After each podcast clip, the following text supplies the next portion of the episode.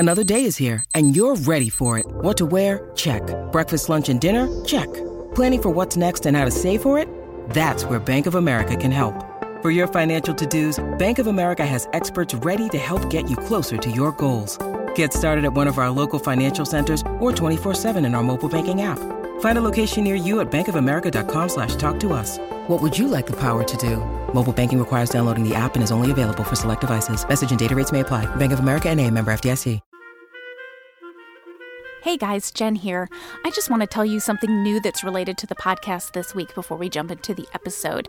Now you can listen to Art Curious with the free Radio Public app. And this is a really great app for finding and following podcasts.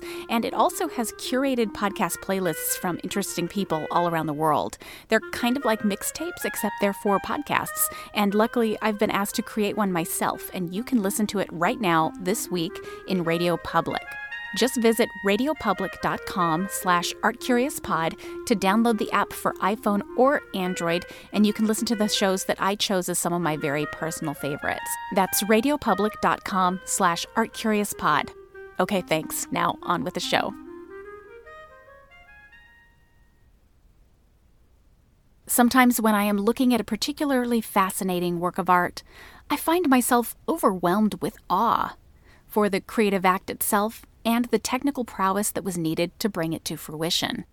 I've often had those moments where I've thought to myself, wow, how did this all come about?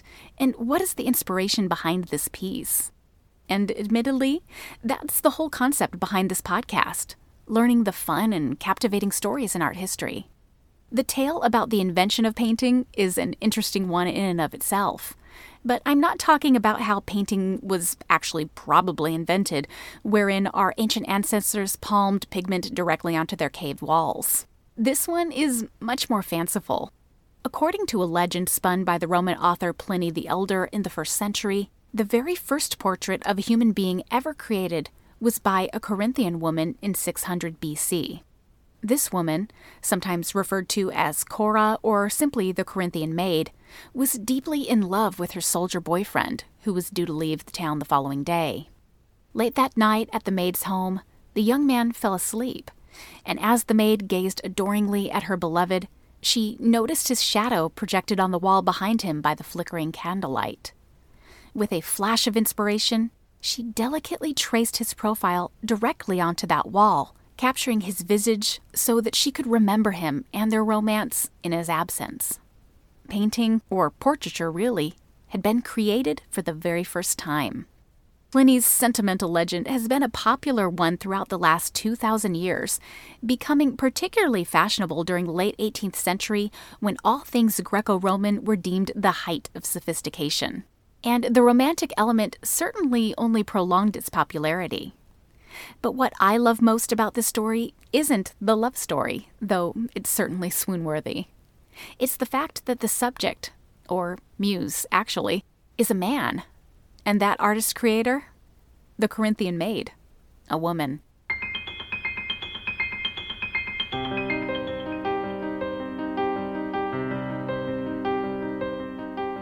Some people think that visual art is dry, boring, lifeless.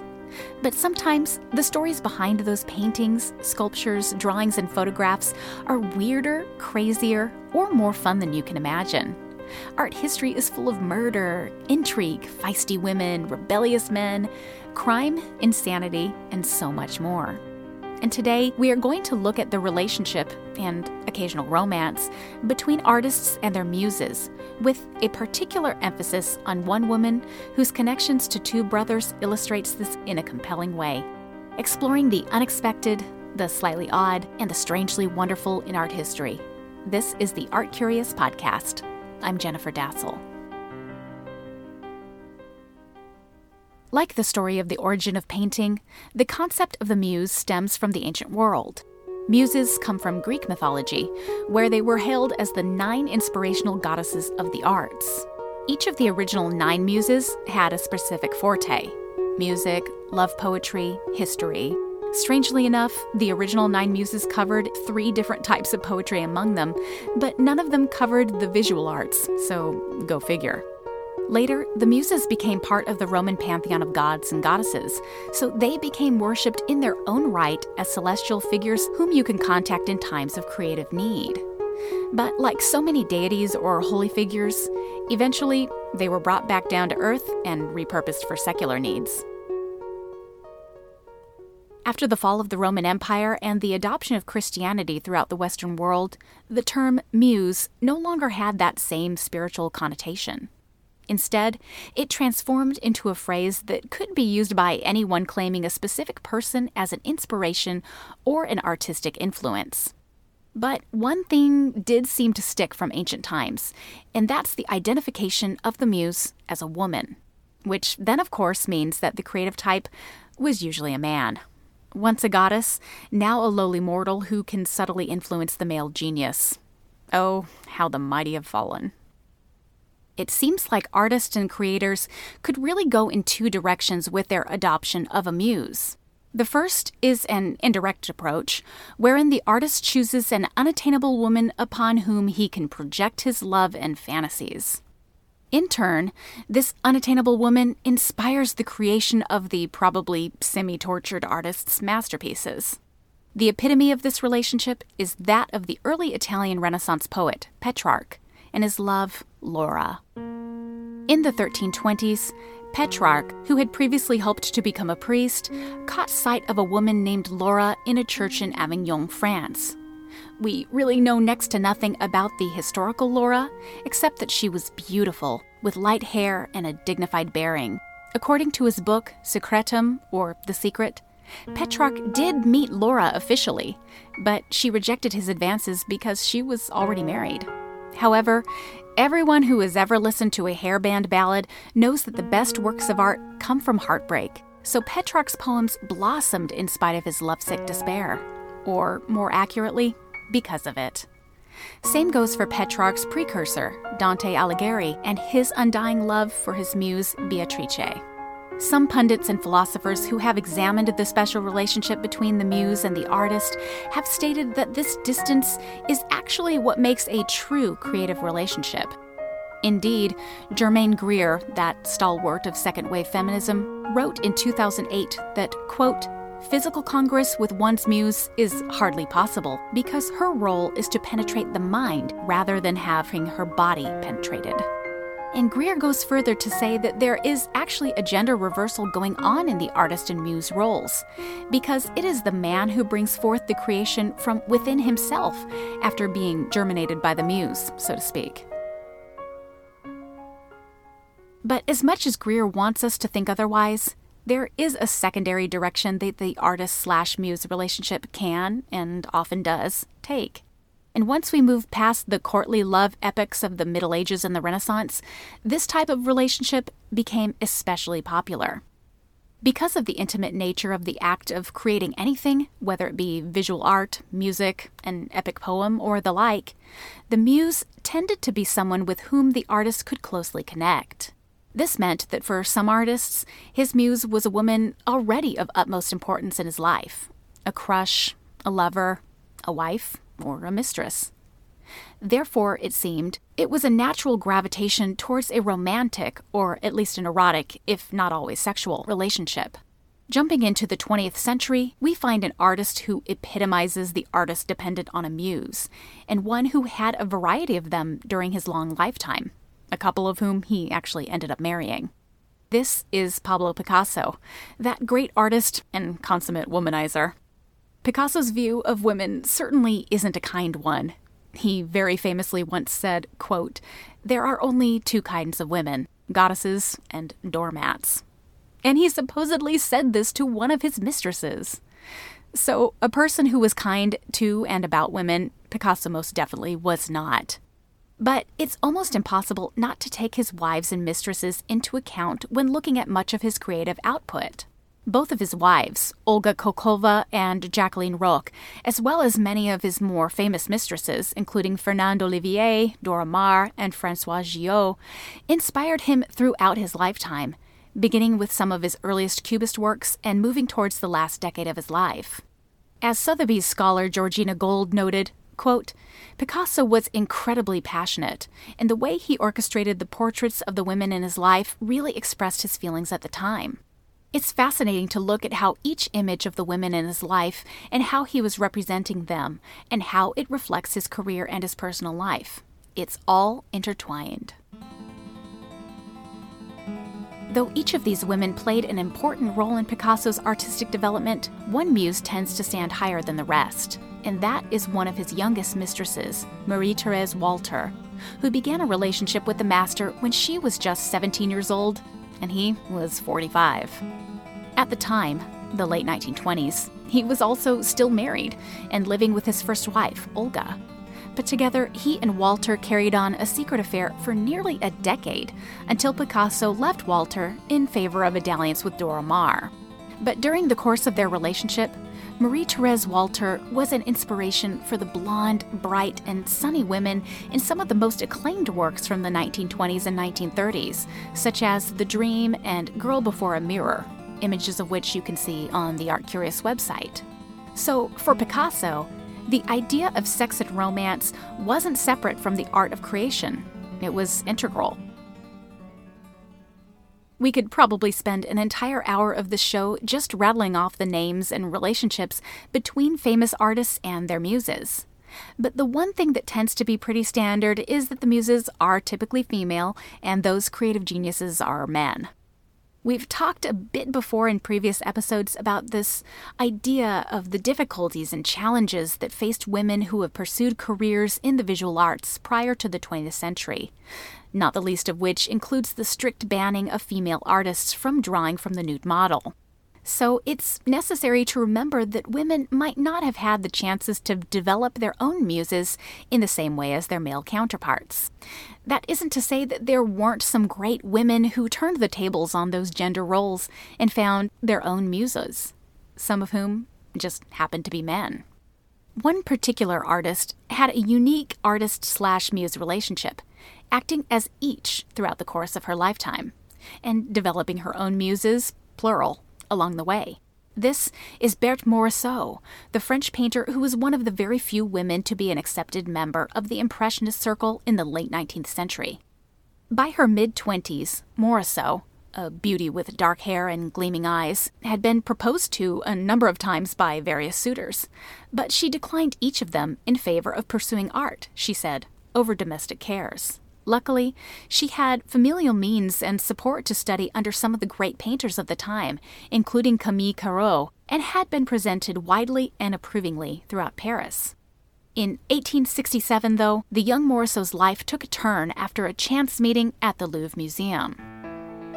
While she was sketching from one of the Louvre's masterpieces, she was introduced to Édouard Manet, a painter who was both modern and traditional, conservative and yet quite scandalous, and who was famous, or infamous really, for his paintings like his Olympia and Luncheon on the Grass.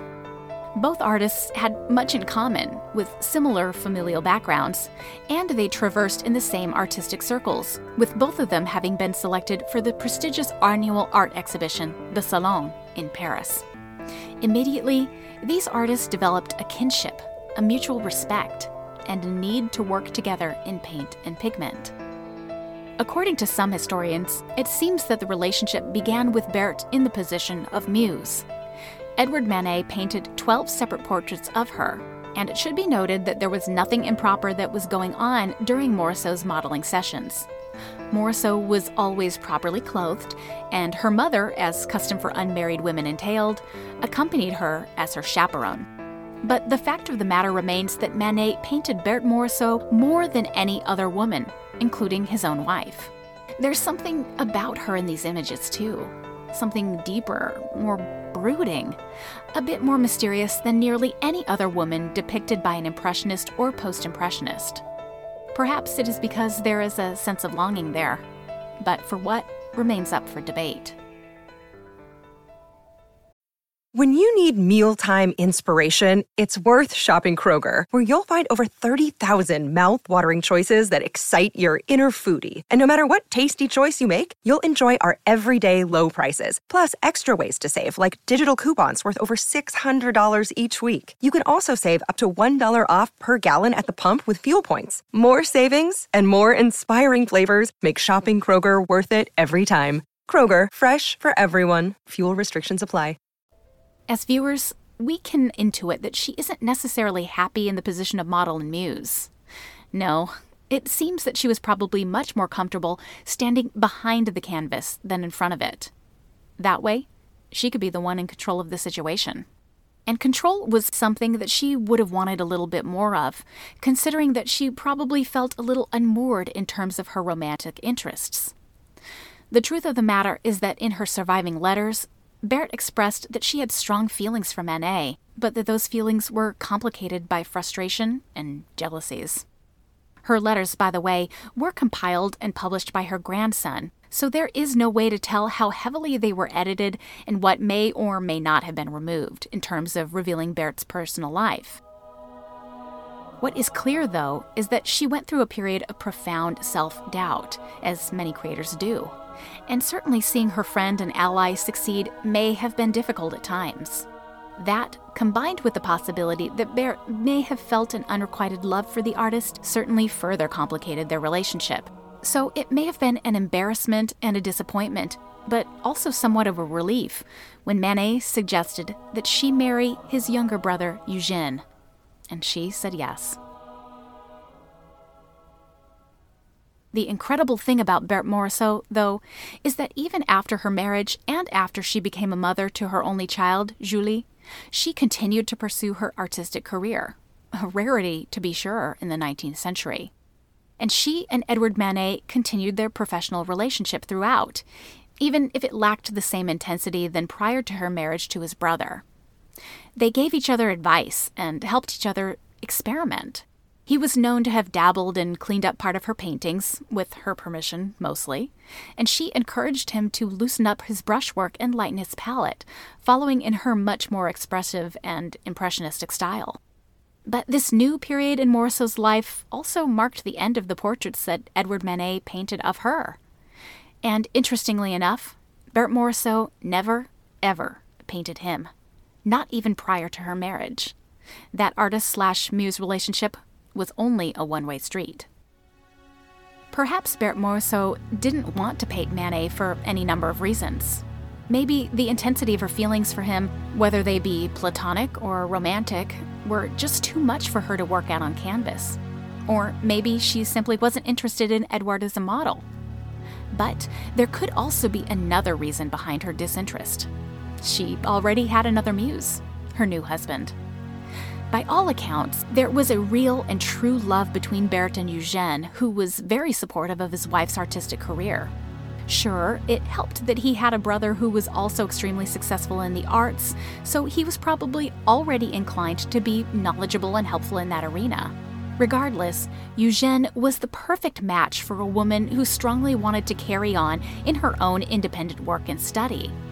And this unrestricted support paid off visually as Eugène became a frequent model for his wife, sometimes portrayed by himself and sometimes shown in the company of their daughter, who herself was another one of Morisot's most favorite subjects. Eugène posed for his wife occasionally until his death in 1892 at the age of 58. Morisot herself died only 3 years later, in 1895, at the age of 54. So, when we get down to it, who really was Berthe Morisot's muse?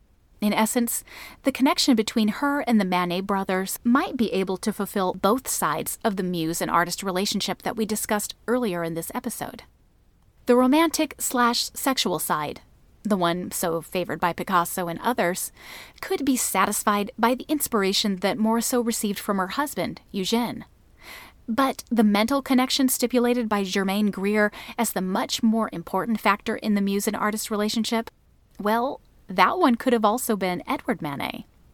So which one, then, was her true muse? Or did she have both of her muses at the same time?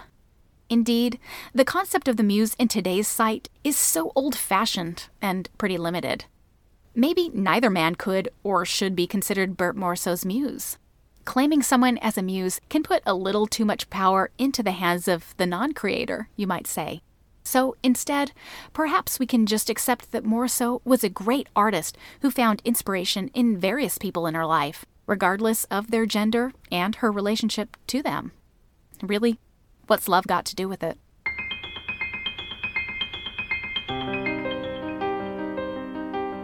Thank you for listening to this episode of the Art Curious Podcast, a proud member of the Modest Podcast Network. This episode was written, produced, and narrated by me, Jennifer Dassel. Production assistance for the show is provided by Kabunki Creative, KABOONKI.com. For images, information, and links to our previous episodes, please visit our website at artcuriouspodcast.com. You can also find us on Facebook, Twitter, and Instagram at ArtCuriousPod. If you like the show, please consider donating to help offset the costs associated with keeping it going, and thanks to the many of you who have already donated.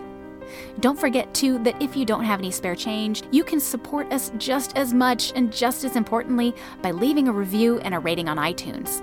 Please check back with us in 2 weeks as we continue to explore the unexpected, the slightly odd, and the strangely wonderful in art history.